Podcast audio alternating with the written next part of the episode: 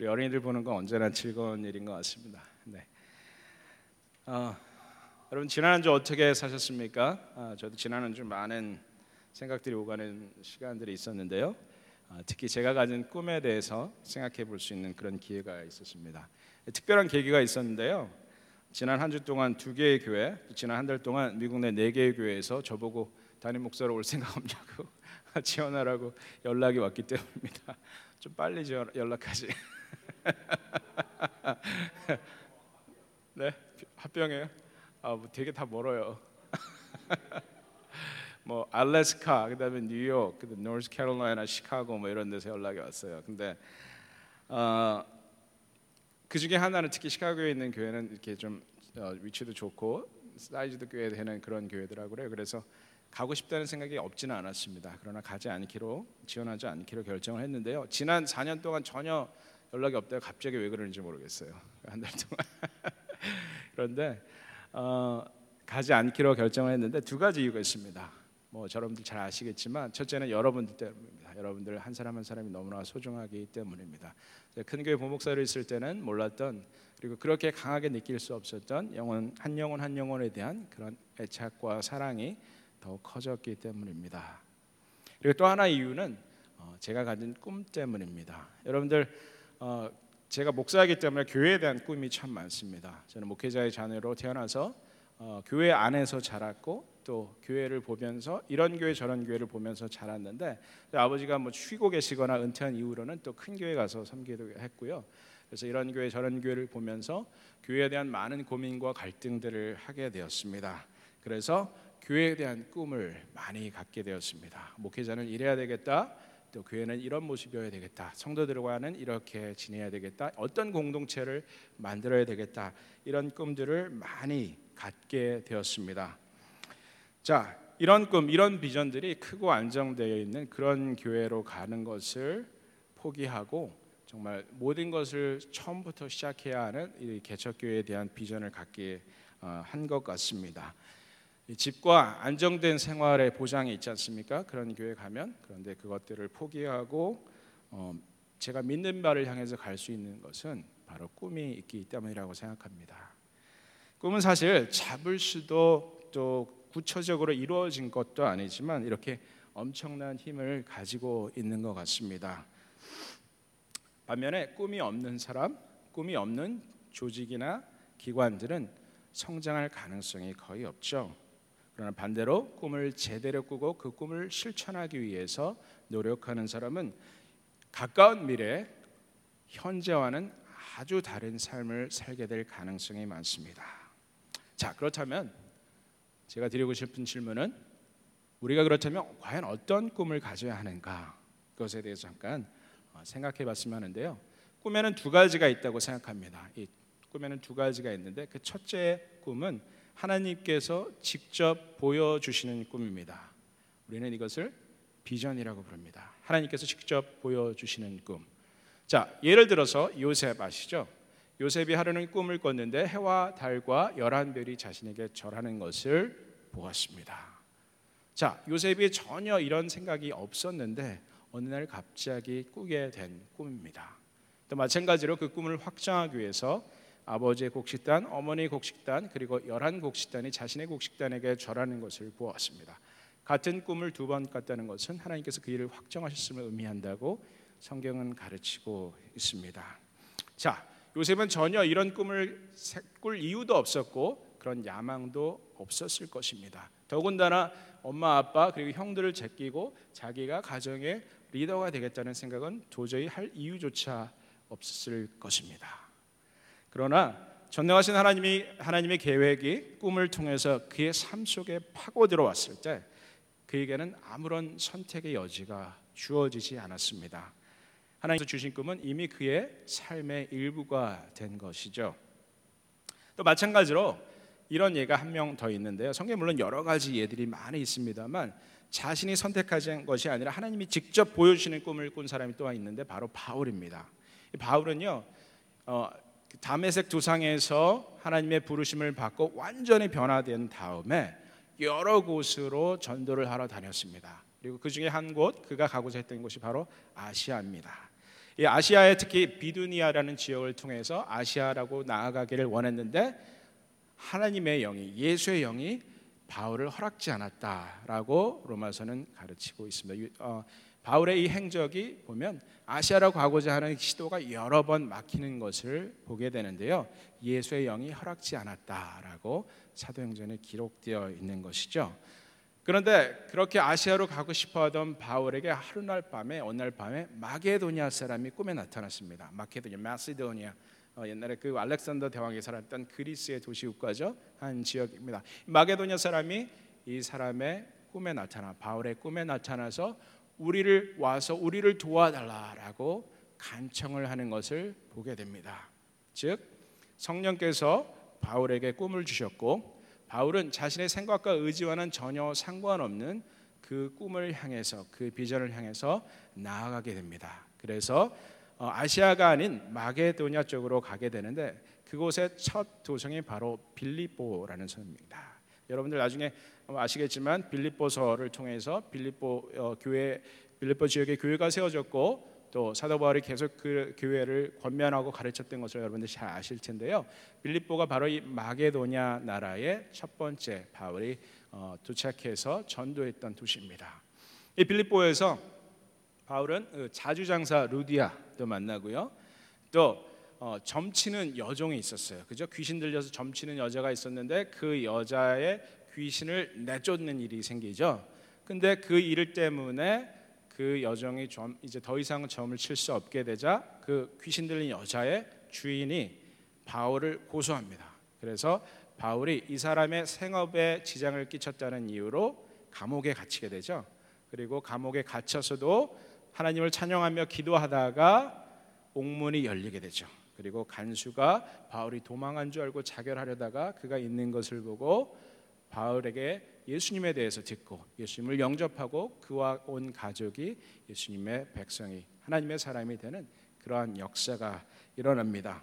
자, 이런 비전, 바울이 가졌던 이런 비전, 그리고 또 요셉이 가졌던 이런 비전은 우리의 상황, 또 우리 현실과는 때로는 동떨어져 있는 그런 비전입니다.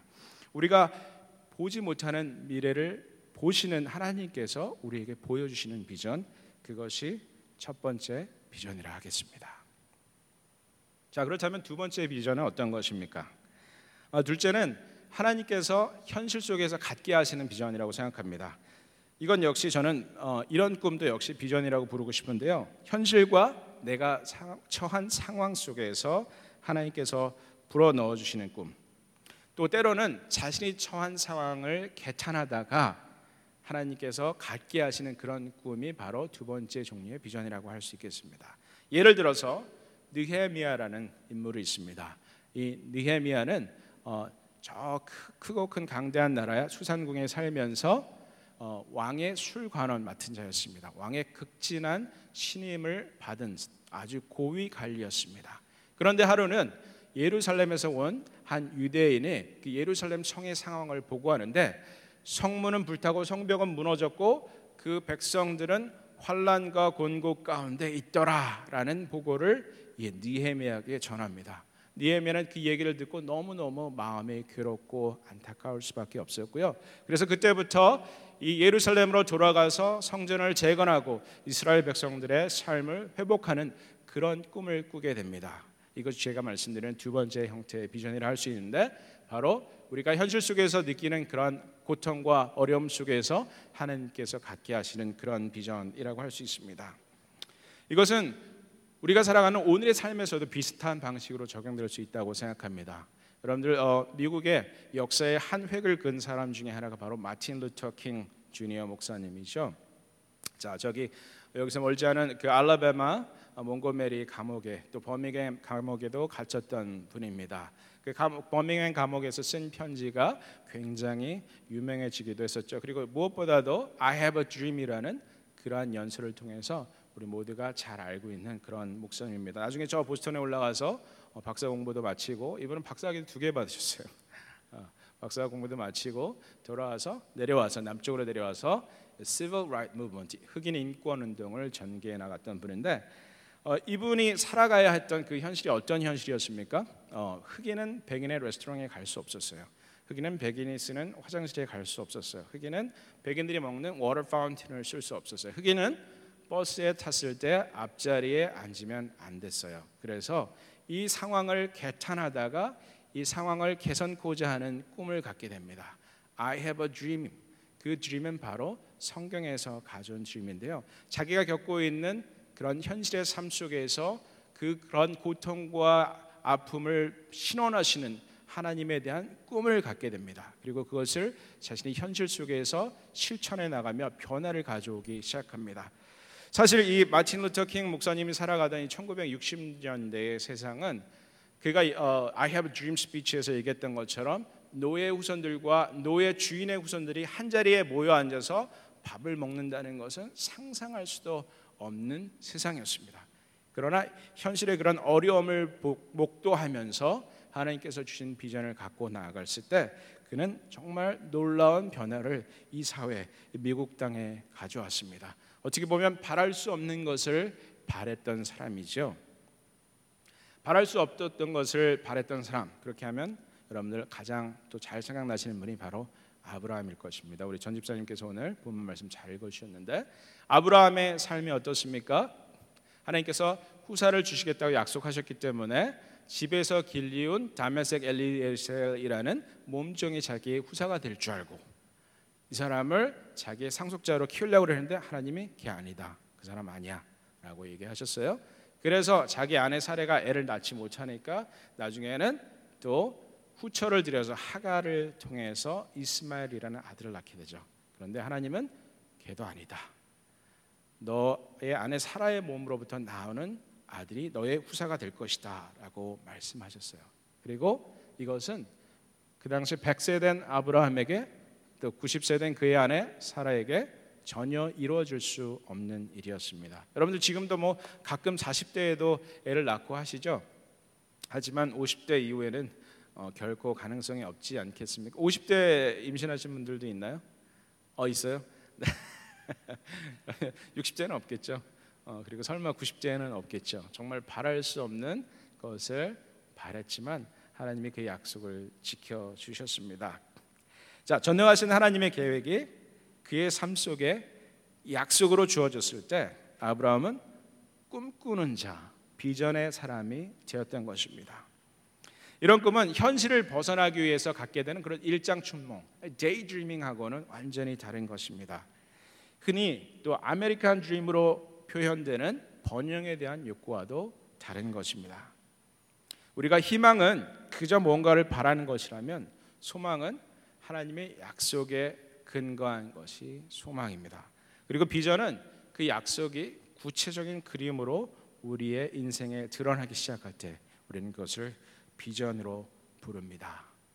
자, 비전을 설명하는데 가장 좋은 도구가 아까 말씀드린 것처럼 아이들에게 보여준 것처럼 망원경입니다. 이 망원경을 보면 두 개의 렌즈가 있죠. 그리고 그 렌즈가 사물을 확대하고 확대해서 멀리 있는 것이 가까이 있는 것처럼 보게 해주죠. 그래서 이 망원경이 발명되고 나서 정말 탐험과 군사 작전이 정말 많은 큰 변화가 있었습니다. 여러분들 산에 갔을 때 망원경을 들고 가시면 새들의 아름다운 모습을 볼 수 있죠. 멀리 있는 것들을 가까이 볼 수 있게 하는 것. 발레 가실 때 무대용 그 공연용 망원경을 가지고 가시면 이 발레 단원들의 표정을 보실 수가 있어요. 그러면 이 흥이 배가 됩니다. 정말 이 사람들이 표정을 통해서 자신들의 생각과 어떤 감정들을 표현하는 것을 아주 잘 볼 수 있습니다. 망원경 그렇게 멀리 있는 것을 보게 해주는데 비전을 가진 사람은 이런 장치가 필요해요. 비전은 저 멀리 있는 것이기 때문에 잘 보이지 않습니다. 우리 삶에 잘 체험되지 않습니다. 그래서 우리에게 망원경과 같은 장치가 필요한데 그것이 바로 무엇이냐? 바로 성경이다라는 것입니다. 왜요? 성경에는 아브라함 같은 사람, 요셉 같은 사람, 모세 같은 사람, 다윗과 같은 사람 이런 많은 사람들의 삶이 녹아져 들어 있고 아주 상세하게 기록되어 있습니다. 그들이 어떤 비전을 가졌었고 그들이 어떤 고통 속에 어, 정말 싸워 나가야 했고 그리고 하나님께서 그들에게 주신 비전을 어떻게 이루어 가셨는지를 보여주고 있기 때문입니다. 성경은 그래서 우리의 삶에 주어진 망원경이라 할 수 있겠습니다. 그래서 우리는 꿈을 꾸는 우리들은 성경을 가까이 해야 되는 것이죠. 성경을 읽고 연구하고 또 묵상해야 합니다. 성경 속에서 그리고 오늘의 현실을 살아나가면서 하나님께서 오늘 우리에게 주시는 그런 비전을 발견하고 또 그 비전들을 이뤄나갈 수 있도록 먼저 우리보다 앞서 그런 믿음의 삶을 살아나간 사람들을 그 과정을 궤적을 통해서 오늘 우리가 가야 할 길을 보게 되는 것입니다. 자, 사랑하는 성도 여러분, 하나님께서는 이렇게 당신을 믿고 따르는 우리들에게 비전을 보여 주십니다. 그리고 그 꿈을 향해 달려가게 하십니다. 성경을 통해서 또그 길을 보여 주시고 그 비전들을 이뤄 나갈 방법들을 보여 주시는 것입니다. 하지만 사랑하는 성도 여러분 또 한번 생각해 보십시오. 꿈의 특징을 한번 생각해 보세요. 누군가 꿈꾸던 세상 이를테면 아까 마틴 루터 킹 목사님이 얘기했던 그런 노예 후손들과 노예 주인의 후손들이 한 자리에 둘러 앉아서 식탁을 대하는 그런 1960년대에는 전혀 상상할 수 없었던 그러한 세상이 지금 되었지만 우리가 볼 때 이런 세상은 너무나 당연한 것입니다. 누군가가 꿈꾸던 그 세상, 그 세상에 오늘 이루어졌을 때 우리는 그가 가졌던 꿈이 아무것도 아닌 것처럼 생각할 수 있게 되는 것이죠. 하지만 그들이 그런 꿈을 꿀 때는 결코 바랄 수 없는 것을 바라는 속에서 그럼에도 불구하고 어, 그들이 가지고 나아가던 그 꿈들 때문에 그것이 현실이 되었고 또 그들의 삶에 또 우리의 삶에 축복으로 남아 있을 수 있게 된 것이죠. 사랑하는 성도 여러분, 제가 무슨 말씀 드린 거냐면 사실 이루어진 꿈은 너무나 쉽게 보입니다. 남들이 꿈꾸던 꿈, 그러나 그것이 이루어졌을 때 우리는 너무 그것이 쉬운 것이라 생각하기 쉽습니다.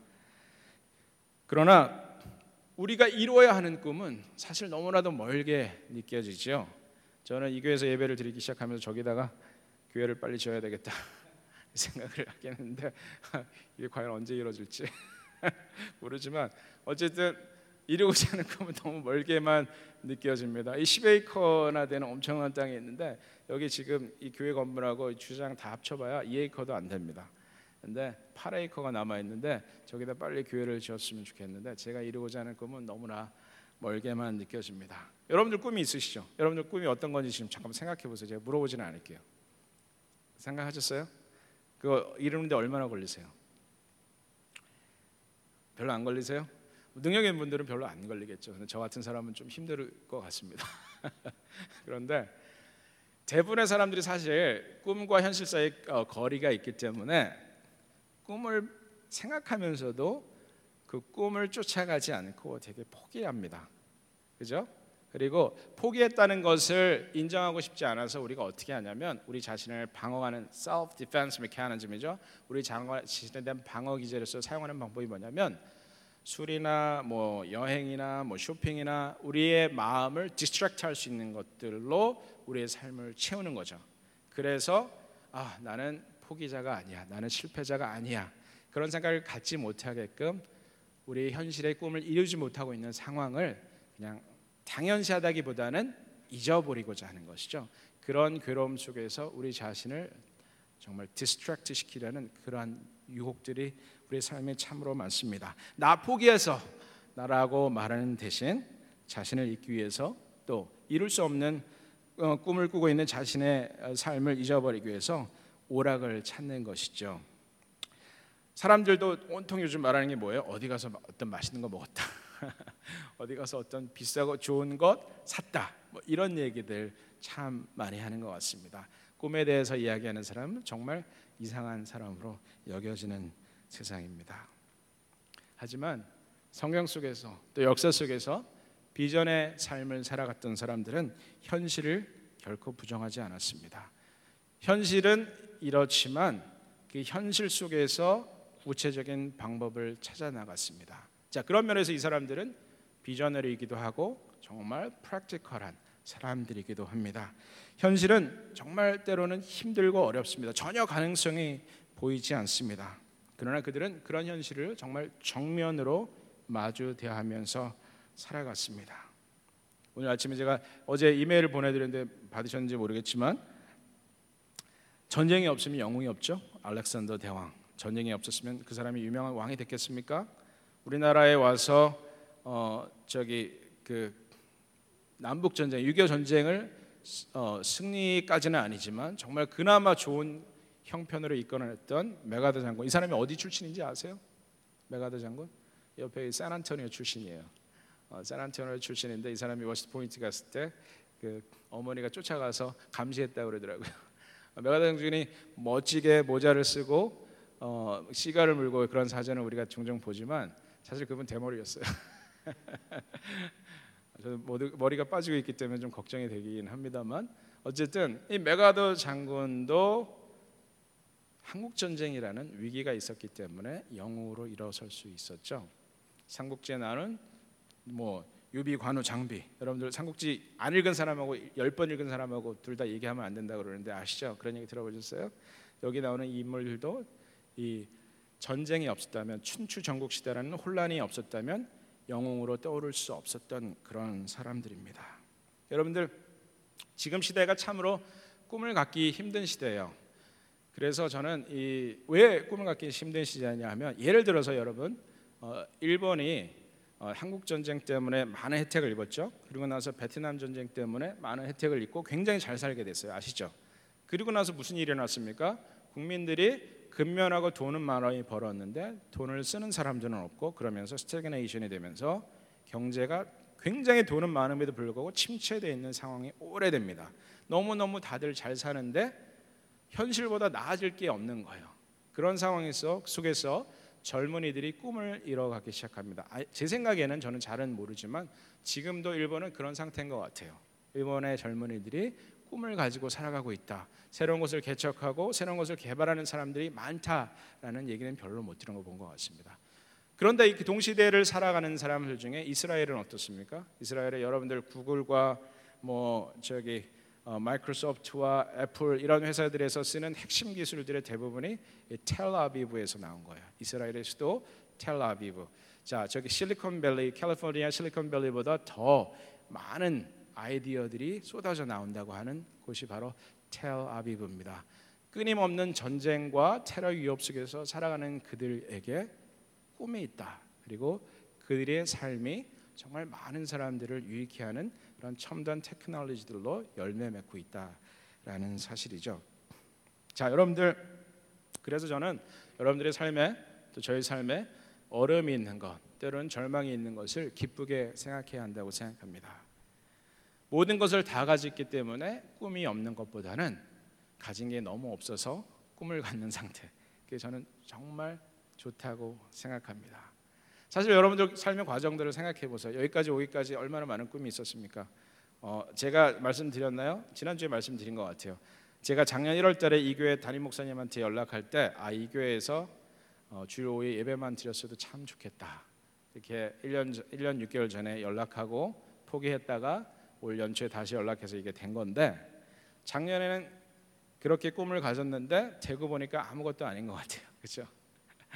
사실 꿈을 다 이룬 사람들은 아무것도 아닌 것 같은 비전이 없는 그런 세상을 살아가게 될지도 모릅니다. 그래서 우리 삶에 부족함이 있는 것, 어려움이 있는 것, 곤란과 환난과 어, 정말 걱정되는 일들이 있는 것 정말 도전되지만 그것이 우리에게 비전을 주시는 하나님의 축복일 수 있음을 우리는 기억해야 하겠습니다.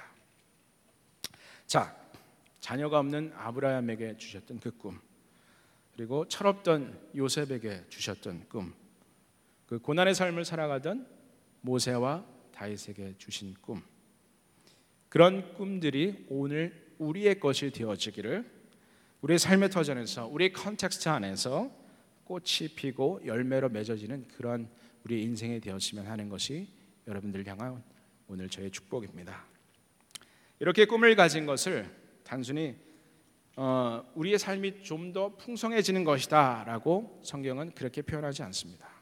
성경은요 오늘 본문 말씀에 분명히 뭐라 그랬냐면 꿈을 가지고 있는 사람을 의로운 사람이다라고 표현했습니다. 여러분들 꿈을 갖고 있는 것이 단순히 지금 현실보다 나아질 것이다라는 낙관적인 전망만을 의미하는 것이 아니라 꿈을 가진 사람이 의로운 사람이다. 하나님 앞에 righteous person. If you have vision, then you are a righteous person.